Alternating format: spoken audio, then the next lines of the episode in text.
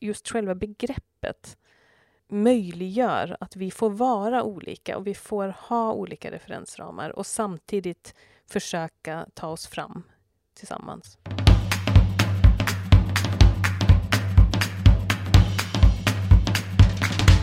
Hej och välkommen till podcasten Art of Collaborating som är producerad av Lenka.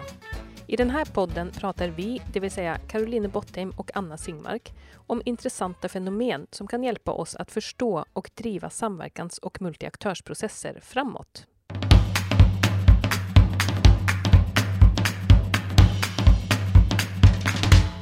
Ja, vi har ju utforskat och intresserat oss för samverkansprocesser och multiaktörsprojekt i så många år nu.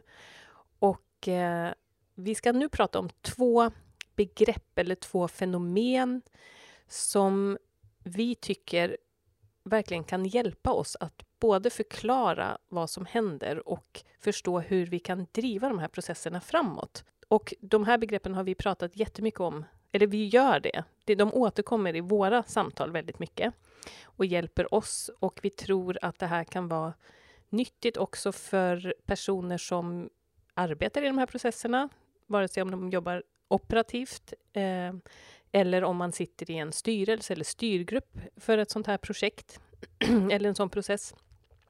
Att det här kan vara väldigt eh, gynnsamt, ett, eller två gynnsamma perspektiv. Och det vi kommer prata om, de begreppen är autopoesis och sensemaking.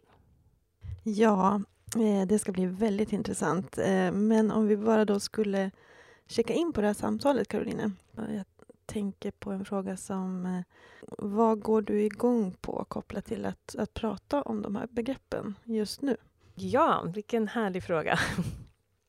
Jag går ju jättemycket igång på de här begreppen. Jag, vad går jag igång på just nu? Just nu går jag igång på eh, utmaningen att eh, prata om de här begreppen så att andra går igång på dem. Eller jag kan säga så här att både autopoe eh, särskilt autopoesis kanske, vi ska ju snart be beskriva och definiera vad det är för någonting, men det är väl ett, eh, en tankemodell som har hjälpt mig väldigt mycket både i det privata och i jobbsammanhang. Egentligen i alla sammanhang där eh, mänsklig interaktion pågår på något sätt. Eh, och jag tror att det här perspektivet också kan öppna upp för väldigt mycket mer nyfikna dialoger mellan människor och, jag, och att vi genom Ja, nu snöar jag in mig på autopoesis, men det är det jag går mest igång på just nu.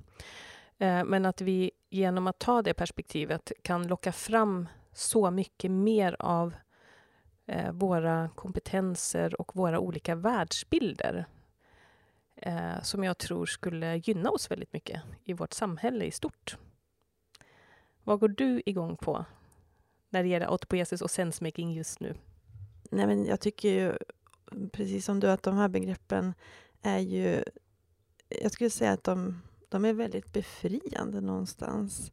Eh, att det förklarar så mycket eh, som du också var inne på, både i, i, privatlivet men också i alla de möten och sammanhang som man är i. Och att det är så det är härligt att sätta ord på någonting som, som jag eh, kanske tidigare inte hade ord för innan jag eh, kom i kontakt med de här begreppen. Eh, och eh, jag tror också att de faktiskt, eh, som du också var inne på, kan, kan öppna upp för att vi eh, blir mer nyfikna och att vi kanske också leder möten och processer på andra sätt med, med de här begreppen i, i, eh, i bakgrunden någonstans. Eller att medvetenheten om begreppen kan göra att vi tar oss an eh, dialoger och, och, diskussioner och möten på helt andra sätt. Och att vi på det sättet då egentligen kan föra frågor framåt. Så, så de, har ju, de har stor potential de här begreppen. Så det går jag jättemycket igång på nu och i vårt samtal. Men, men om man skulle då, Caroline, börja med det här med autopoesis. Det är ju ett eh, lite krångligt ord. Vad är det för någonting? Ja, och nu eh, får vi ju ge vår tolkning av alla de här begreppen, eller båda de här begreppen. Men eh, autopoesis eh, kommer ju, det är ett grekiskt begrepp och, kom, och betyder auto. Auto betyder själv. och poesis betyder eh, skapande eller diktande. Så eh, autopoesis är en självskapande eller självdiktande process skulle man kunna säga. Och eh, vi har ju inspirerats av eh, det här begreppet så som eh, Humberto Maturana använder det, som är chilensk biolog. Eh, och eh, som vi kan prata om i ett annat samtal, vad han har skrivit om och så.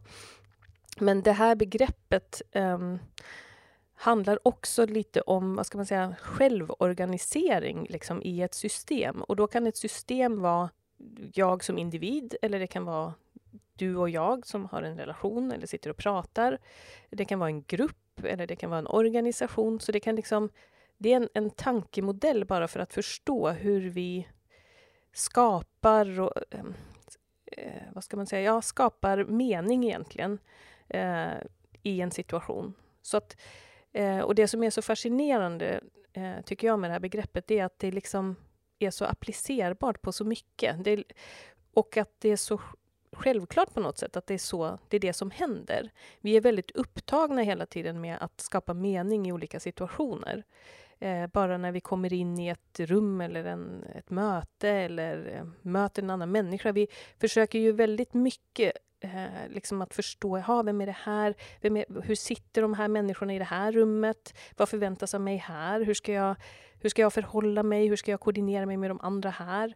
Ehm, det, det, är en väldigt stor del av det vi håller på med, eh, är att skapa mening och skapa en, eh, en bild av vad vi befinner oss i. Så så skulle jag beskriva det fenomenet.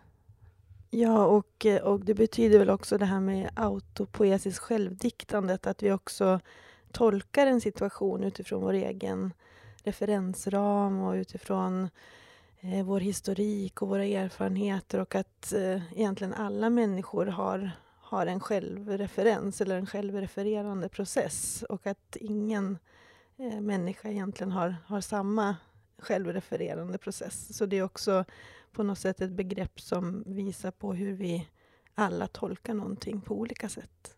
Ja, och det där är ju det som är så fascinerande med det, när man tänker det vidare på något sätt. För då är det ju också så att eh, det finns inte en objektiv sanning utifrån det här tankesättet, utan vi har verkligen väldigt olika världsbilder och olika sanningar och olika verklighetsuppfattningar beroende på den kultur vi kommer ifrån, den plats vi befinner oss på, den historik vi har med oss och de tankemodeller vi har lärt oss. Alltså, så det är liksom, när man tänker det här vidare så, så blir det väldigt uppenbart att dels, eh, ja precis, att vi inte kan ha, vi kommer aldrig ha samma bild av det vi befinner oss i. Och det är någonting som Eh, på ett sätt kan man tänka, ja, ja, men det kan man ju tänka. Men när man är i situationer så är det ju ganska, eller då behöver man påminna sig om det. I alla fall behöver jag det. För att det är så lätt att, att jag själv tror att alla ser situationen precis som jag gör. Och eh, att jag liksom blir så upptagen av min egen autopoesis och hur jag ska förstå och liksom sätta ord på det. Eh, och då eh, inte tänker så mycket på kanske att eh, ja, men du till exempel har en helt annan, du har ju en annan tolkning också av vad vi pratar om just nu. Och om vi är flera på ett möte, då har vi ju tio olika uppfattningar av vad vi pratar om. Och då blir det liksom så, då blir det ju lite komplext att bara ta in det, att det är så. Ja, verkligen. vad tänker du då? Alltså, vad får det för Eh, om vi tänker möten till exempel och i samverkan, vad får det för konsekvens om vi inte tänker oss att vi har de här liksom självrefererande systemen? Vad, vad händer då? Så att säga? Vad, vad, vad, får det för konsekvens om vi inte är medvetna om autopoesis? Vad ska man säga, vad får det för konsekvens? För, för då måste man först också fundera på hur kan vi hantera det överhuvudtaget? För konsekvensen är ju bara att vi sitter eller en del av det är ju att vi då sitter i våra egna världsbilder och pratar utifrån dem. Eh, och kanske är upptagna, eller om jag tror att de andra har, eller att det handlar om att övertyga de andra om mitt, eller att, att det liksom finns en objektiv sanning i det här och nu ska jag, och jag har den dessutom för att jag har ju förstått vad den är, eller hur man ska tolka det här eh, som vi pratar om, då blir jag ju väldigt upptagen med att, att eh, känna att de andra har förstått vad jag har för bild. Att de liksom är med på det. Och det är väl en, om alla sitter där och gör exakt det, då kommer vi ju inte in i någon dialog och något riktigt samtal. Och då, tar vi inte, då, då blir inte jag heller nyfiken på vad har den andra för världsbild egentligen. Så, att, eh, så konsekvensen kan väl bli att vi, vad ska man säga, vi, blir, vi stirrar oss blinda på vårt eget perspektiv, eller vad man ska säga. Vi liksom går igång på att förstå hur vi själva tänker och det är ju en väldigt naturlig del eh, men då kan vi glömma bort att det finns nio andra perspektiv på den här frågan som är precis lika mycket värda och väldigt intressanta och det skulle vara intressant att få fram dem.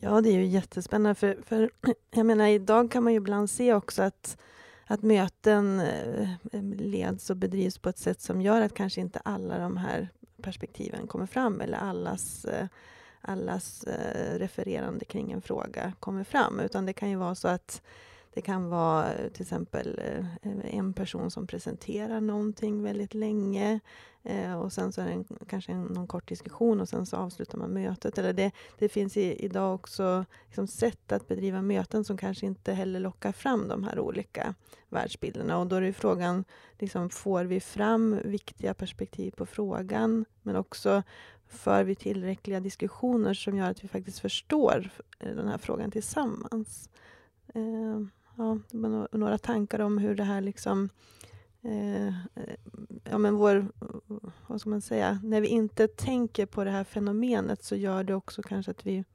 eh, leder och, och, driver möten på ett sätt som, som inte tar hänsyn till det här fenomenet. Ja, och då kan man ju tänka på det här att eh, hur, ja, hur tänker vi på riktigt klokt tillsammans? Ja, det, jag, jag tänker att det som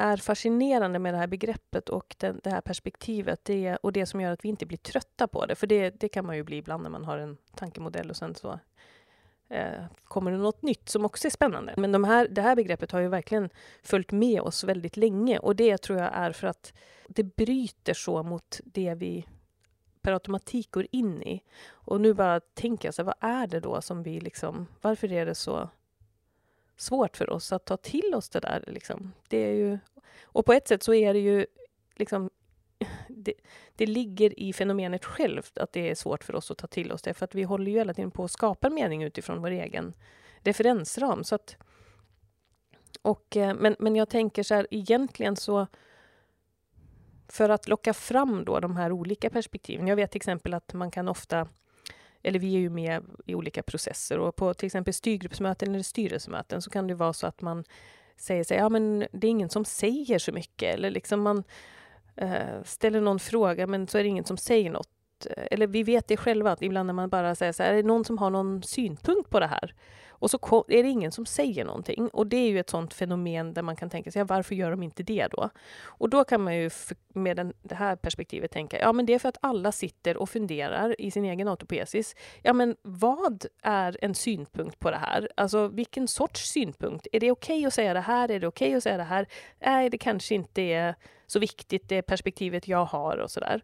Och det Tänk, och, och då, det, så det är ju en del också av den här processen att förstå vad ska jag göra, vad ska jag säga, hur ska jag bete mig? Som vi är så upptagna med. Så jag tänker att det vi behöver göra egentligen, det är att skapa ett klimat eller en eh, skapa liksom en process på våra möten och i våra samtal som hjälper oss att dels känna att jag får säga det, jag, det som är relevant för mig just nu. Eh, oavsett alltså jag behöver inte lägga så mycket tid på att tänka vad får jag säga och vad får jag inte säga i det här sammanhanget. Uh, och, och det tror jag, det är ju ett processperspektiv på ett möte och det jobbar ju vi väldigt mycket med, med sådana metoder och verktyg som hjälper oss att bara liksom se till att allas röster får ta plats till exempel, eller att vi har, frå att vi har ett erkännande klimat, att det är liksom upp, att vi uppmuntrar till att säga vad man faktiskt tänker på just nu. Vilket jag tror att det är det de flesta vill komma åt egentligen, men det är svårt att komma dit. Verkligen. Och sen också, jag bara tänker så här, eh, vikten av, av, att man faktiskt får det här utrymmet på ett möte att, eh, att säga, som du, som du sa, eh, vad man tänker, men också att det finns tid att att i sin egen då självreferens få lite tid att fundera. Ja, men vad betyder den här frågan för mig och vad, har, vad, vad vill jag säga kring den här frågan och vad är viktigt för mig? Att, att det finns lite liksom, reflektionstid på möten där de här olika referensramarna får komma fram och där man också kan sen eh, prata tillsammans. Vad betyder det här för oss alla? För att eh, det jag upplever ofta också kanske i samverkan kan vara så att att den tiden inte alltid finns. Och sen så blir det eh, kanske en frustration efteråt. Ja, men varför händer ingenting i den här processen? Eller varför, varför gjorde inte olika personer något när de gick från det här mötet kring den här frågan?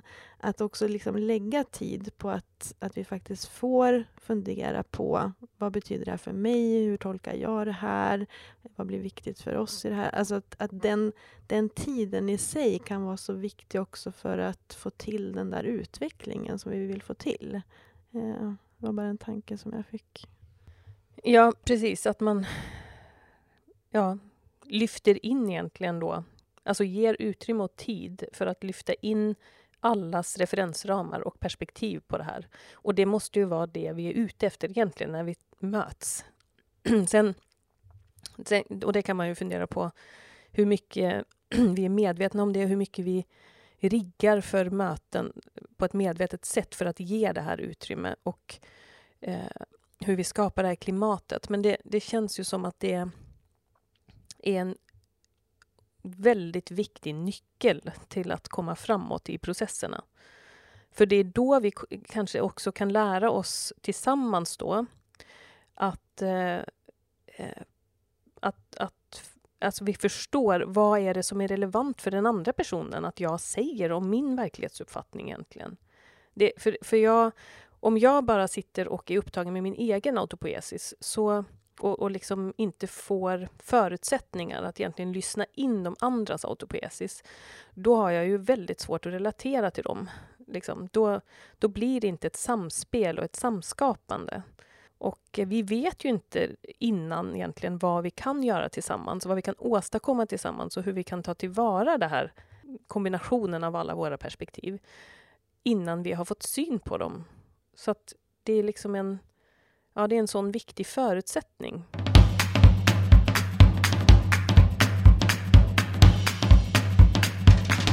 Hur kan man skapa förutsättningar för att de här olika liksom, autopoetiska föreställningsramarna eller referensramarna kommer, kommer fram. Då. Du var inne på liksom, vi kan skapa ett nyfiket klimat och vi kan, vi kan eh, låta alla människor få utrymme på möten och så vidare. Fin, finns det liksom sätt egentligen som vi kan eh, stärka att de här olika perspektiven kommer fram? Det finns ju massa olika sätt. Men, och jag tänker ju igen på våra favoritmetoder som är check-in och check-out. Typ. Att man börjar möten alltid med att alla får säga vad kommer jag in med på det eh, här mötet? Eller eh, vad befinner jag mig just nu? Eller, eh, och sen vad blir viktigt för mig att vi pratar om? Ja, man kan ju ställa massa olika check-in-frågor, men, men att just också se till eh, att allas röster kommer fram i det, att alla kommer till tal. Så då kan man ju göra så, ha en rutin på att ja, men alla får prata i en minut eller två minuter eller vad man nu vill. Det behöver man inte, men det kan vara ett stöd i, i början, eller det kan vara ett stöd för att vi koordinerar oss. Och eh, precis som en check-ut, att man efter ett möte planerar in tid, tillräckligt med tid för att alla då igen ska få säga vad tar jag med mig från det här mötet? För då blir det väldigt synligt att vi tar med oss väldigt olika saker. Och då kommer också, tycker jag, den här mer av den här kollektiva intelligensen fram som vi faktiskt har. Eh, för att vi, vi ja, igen, det finns inte en person som har allas perspektiv. Eller en person kan inte sammanfatta ett möte till exempel. Det kan man ju ibland se att man gör. Att den som håller mötet säger, ja men nu har vi kommit fram till det här och det här och visst har vi, eller håller ni med? Och så är det igen ingen som säger något. För vad ska man säga till det? Jag eh, håller delvis med, men jag hade kanske inte valt den där formuleringen. Men så säger man ju inte, för det skippar man då. Men då får vi inte fram de där nyanserna. Så om var och en får göra en egen sammanfattning av mötet, då får vi ju syn på saker och skillnader och små skillnader i våra perspektiv som kan vara viktiga. Så det är ju ett sätt att göra det på. Vi har ju väldigt goda erfarenheter av både check-in och, och check, checka ut. Eh, och vi brukar ju propagera för det, för att få fram de här perspektiven. Det är också intressant utifrån de här frågorna om i samverkan om samansvar och om mobilisering och att det faktiskt ska göras någonting mellan möten. Eh, det finns ju en stor möjlighet någonstans att använda till exempel check-in att ja, men att eh, istället för att eh, liksom, en aktör berättar om vad som har hänt i den här samverkan till exempel, det är ganska vanligt, eh, att alla får berätta vad har hänt sen sist kopplat till den här samverkansfrågan.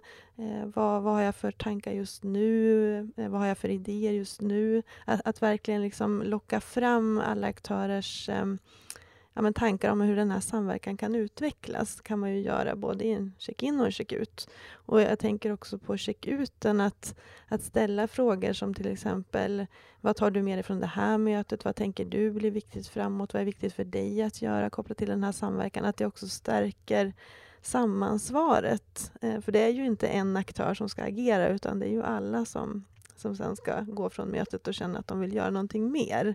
Så det är ju också en oerhörd eh, liksom möjlighet för att få till mycket mera action. Vad tänker du? Ja, eh, precis. Och jag tänkte också nu när du sa det, för nu kanske vi eh, kommer in lite på det här med sensemaking. Alltså att vi skapar mening tillsammans på det sättet. För att när vi gör så, då blir det ju inte det där att man tänker så här, men pratade inte vi om att vi, vi skulle göra det där på förra mötet? Och så är det ingen som har gjort någonting. Och så blir man frustrerad. Liksom. Man kom, alltså, har man ett sånt öppet samtal och lyfter in allas perspektiv hela tiden, som du sa också det här med vad, kommer, vad har du hänt, vad har du gjort sen sist eller hur kommer du göra? Då, på något sätt så skapar vi ju då en gemensam referensram och det är ju då den, man kan säga den, en gemensam autopoesis. Liksom, och vi skapar mening tillsammans eh, som hjälper oss att eh, navigera tillsammans i en riktning så egentligen är det ju lite, lite, vad ska man säga, det paradoxala, eller vad man ska säga, med att eh, lyfta in de skillnaderna i våra perspektiv och hur vi gör, kommer hjälpa oss att gå åt samma håll på ett sätt.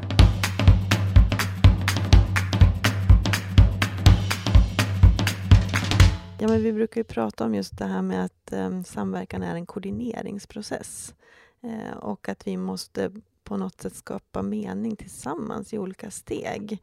Eh, och det är ju utifrån att vi kommer in med de här olika referensramarna, vi kommer in med olika historik och erfarenheter kring en fråga. Vi kanske har helt olika logik kopplat till frågan. Jag tänker bara det här med företag kontra universitet kontra andra samhällsaktörer, att vi kommer in med helt olika också organisatoriska eh, liksom referensramar eh, kring en fråga.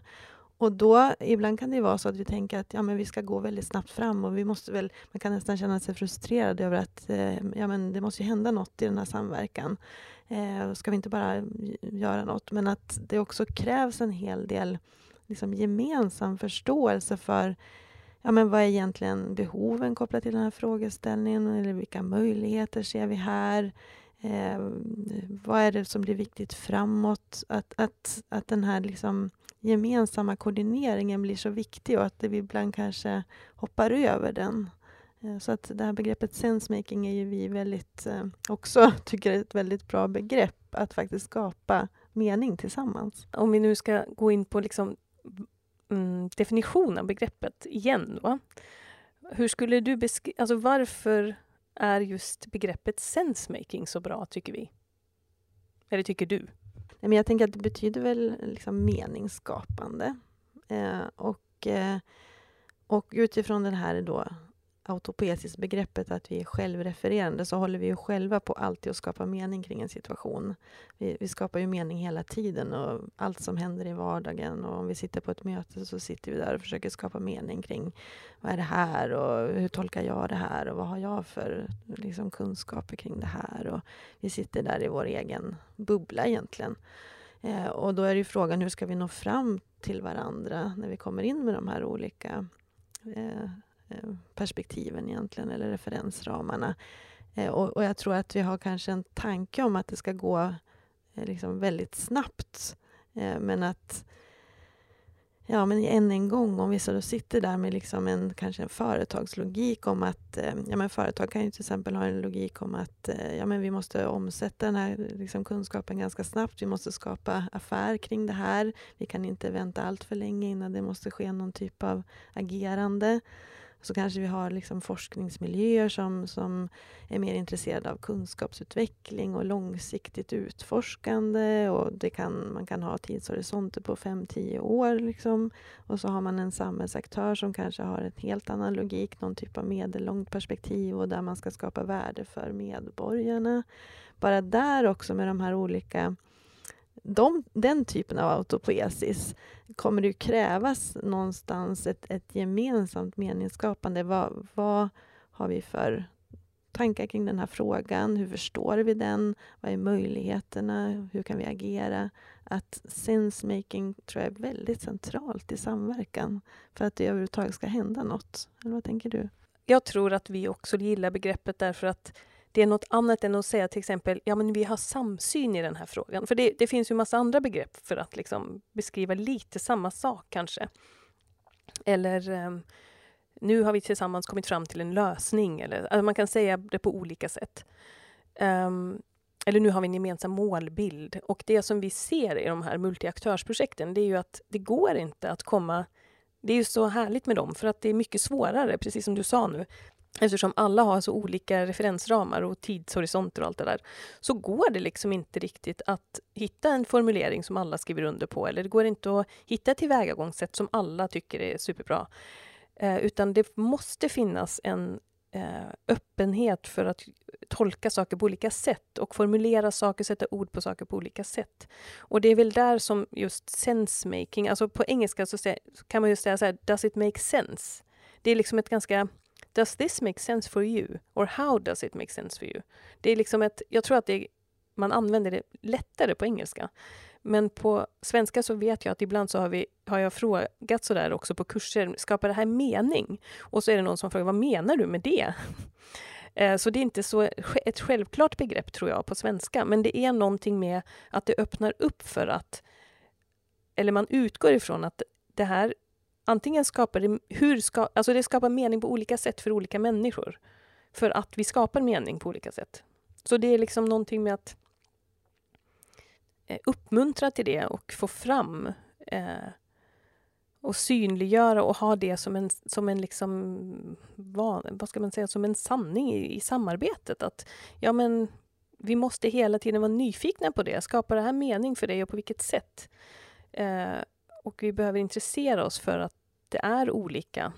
Vi, vi, kan skapa mening på olika sätt. Och det är väl det, och vi pratar också om, du sa, nämnde det också med koordinering, att vi koordinerar oss. Så det är mer så här att, aha, nu vet jag att den här frågan om till exempel tidsperspektiv, eh, den ger mening på olika sätt för de här olika aktörerna. Och då kan jag koordinera mig i förhållande till det. Då vet jag liksom att det fungerar så här hos dem. Eh, och det är väl ja, det, det är väl något i det där tror jag, att just själva begreppet möjliggör att vi får vara olika och vi får ha olika referensramar och samtidigt försöka ta oss fram tillsammans. Och, och då när vi lyckas, tänker jag, liksom när vi lyckas eh, i högre grad skapa mening tillsammans och vi förstår varandras eh, eh, referensramar lite mer och vi börjar förstå en fråga tillsammans, då börjar vi också knyta an och utbyta liksom, eh, vi, blir, vi blir nyfikna på varandras eh, egentligen eh, kontexter och var vi kommer ifrån. Och då börjar vi också se mer av möjligheterna emellan och kan kanske både se ja men, vad skulle vi kunna göra tillsammans? Eh, vi kanske också kan se, när jag går tillbaka till min hemorganisation, hur skulle jag kunna knyta an till den här samverkansfrågan? Hur skulle vi kunna utvecklas genom att vi, vi är en del av det här initiativet och så vidare. Så det är också stora värden i när vi, när vi lyckas, något, eller när vi, när, när vi tar hänsyn till de här fenomenen. Ja, nu känner jag att vi är klara, typ. För nu har vi pratat om eh, båda de två. Är det något vi inte har pratat om eh, när det gäller autopoesis eller sensmix som vi, som vi vill lägga till nu innan vi avrundar? Ja, men jag tänkte bara en fråga så här, om vi tänker i många samverkansinitiativ och samverkansmiljöer så, så finns det ju, och du har varit inne på det också, men det finns ofta eh, ett gäng personer som jobbar liksom mer operativt med med kanske olika projekt och försöker skapa aktivitet kring en samverkansfråga. Och så kan det finnas också funktioner som, som ledning och styrning och styrgrupper och styrelser och så vidare. Om man tänker då de här begreppen autopoesis och sensemaking. Eh, vad tänker vi då, så att säga? Hur skulle man eh, ännu mer kunna utgå från detta för att skapa mer eh, progression? Vad tänker du själv för att du ställer frågan? Ja, men jag tänker att eh, eh, i båda de här eh, funktionerna så, så, så, finns det ju då personer från olika, ofta olika organisationer också. Och dels har vi ju vår individuella eh, referensram med oss in, men sen har vi också våra organisatoriska referensramar. Så att dels är det väl intressant på, på möten, både i eh, i operativa funktioner men också i, i styrgrupps eller styrelsefunktioner. Att, eh, och det har vi ju pratat om, att verkligen se till att de här olika referensramarna får utrymme på möten och att vi hela tiden stämmer av. Liksom, vad betyder det här för dig? Vad tänker du kring det här? Eh, att vi egentligen har en hög grad av involvering i våra möten, för då kan det leda till så mycket mer. Sen tänker jag också att när man jobbar operativt med en samverkan eh, så får man, eh, får man, skapar man mening kring det, så att säga. Man, man lär sig och man gör saker tillsammans och man, man skapar någon typ av meningsskapande kring, ja men så här kan vi gå tillväga. Och när man sitter i till exempel en styrelse eller en styrgrupp så, så skapar man annan typ av mening. Och man pratar om andra saker till exempel. Så det blir också intressant, hur kan vi få ihop det här operativa och strategiska och hur kan vi skapa mening tillsammans? Hur kan vi ta tillvara på eh, görandet och eh, det strategiska i någon typ av gemensamt meningsskapande? För det finns ju väldigt mycket potential i det. Nu när du säger det, för jag tänker det har ju vi gjort i en del processer, att vi har processlett sådana möten till exempel, där både styrelse och styrgrupp och operativa grupper har träffats. Eller liksom, och, och jag tänker att det vi gör och hur vi tolkar vår roll som processledare i sådana sammanhang, det är ju egentligen främst att hjälpa till att synliggöra de olika perspektiven. Så att egentligen synliggöra autopoesis hos de olika människorna som är med. Och det brukar ju vara väldigt förlösande oftast. Alltså, för jag tänker att det är ett annat sätt att ta sig an en process. För som, eller ja, som, som verkligen bygger på tanken om autopoesis. För vanligtvis så kan det ju vara så att man tänker då, ja men nu ska de från den operativa gruppen komma och de ska bara redovisa för vad de gör och då ska vi i styrelsen liksom säga bra eller dåligt eller vi ska fatta något beslut. Då. Alltså, man tolkar de här rollerna också på ett sätt som, vad ska man säga, det finns någon tyst överenskommelse om att det är så det funkar. Liksom. Istället för att vara nyfikna på vad, hur tolkar ni det vi befinner oss i? Hur ser ni på er roll i det vi gör? och så där? Alltså det, det är en helt annan sorts frågeställningar egentligen som vi ställer, tror jag, för att locka fram de här olika referensramarna. Och det jag tänker på nu när vi pratar är också att Tänk om vi bara skulle göra lite mer så i många sammanhang. Jag tänker också det kan vara både i multiaktörsprojekt men också inom organisationer. Att bara liksom få fram och synliggöra våra olika tolkningar av, av vad vi befinner oss i. Jag tror att det skulle liksom, och bara få lyssna till varandra på det, det skulle ju hjälpa oss att gå åt samma håll igen, tänker jag. Eh, att skapa mening tillsammans. Och det är också en färskvara och vi behöver hela tiden göra det. Men då behöver vi lägga tid och liksom avsätta tid för den här gemensamma reflektionen och att lyssna på varandra. Och det är ju inte, det är vi inte lika vana vid som att en, en chef står och berättar visionen framåt. Men det är ju en helt annan form. Eh, och när vi då inte lockar fram och, och synliggör hur tolkar alla de här medarbetarna det här egentligen. Så att det är så mycket som, eh, tror jag, som skulle frigöras på något sätt om vi tänkte lite mer på det här, kanske. Så det är väl, jag tänker också så här, eh, eh, apropå sensemaking, så har vi ju en massa, vi skapar ju mening hela tiden och vi har ju en massa överenskommelser om hur vi gör saker och ting. Men vi kan ju ifrågasätta det ibland och tänka så här, vad skapar det här mening för oss egentligen? På vilket sätt? Eller kanske vi ska ändra på det. Eh, kanske skapa mer mening att göra på det här sättet.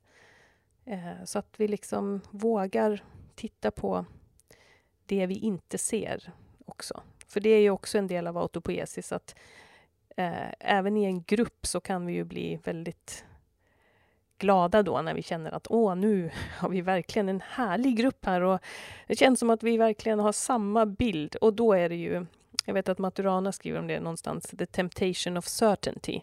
När vi tror att, ja nu, när vi är tvärsäkra på någonting, då kan vi alltid bli lite så här, hmm, vad finns det för andra perspektiv på det här? Eller eh, vad är det vi inte ser just nu när vi är så tvärsäkra på det här? Eh, och där igen tänker jag att de här multiaktörsprojekten öppnar upp för att få syn på massa andra saker som andra aktörer ser och som andra delar av systemet ser.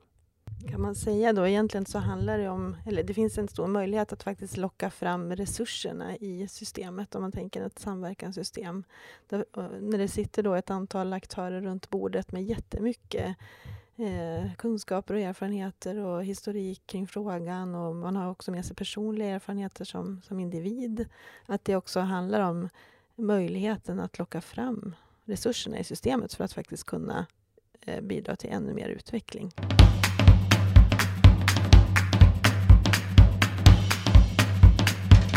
Om vi skulle ta och checka ut från detta samtal eh, och vi, vi har ju också varsitt autopoetiska system, du och jag. Eh, vi är ju två olika personer med olika referensramar.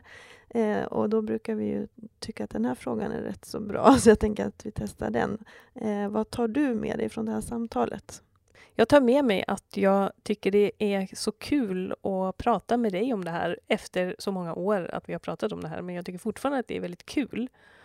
Och jag tar med mig också att, eh, att jag fascineras av att två begrepp och perspektiv kan skapas, kan göra så stor skillnad liksom för hur vi agerar. Eh, jag bara känner mig stärkt i det liksom efter det här samtalet på något sätt. Ja, vad tar du med dig? Men ett eh, intressant samtal och tack för att jag fick ta del av dina perspektiv på de här eh, perspektiven. Eh, och eh, jag känner mig också väldigt entusiastisk och ännu mer liksom, motiverad kring att de här begreppen kan skapa väldigt mycket eh, värde i att driva möten och processer på ett annorlunda sätt.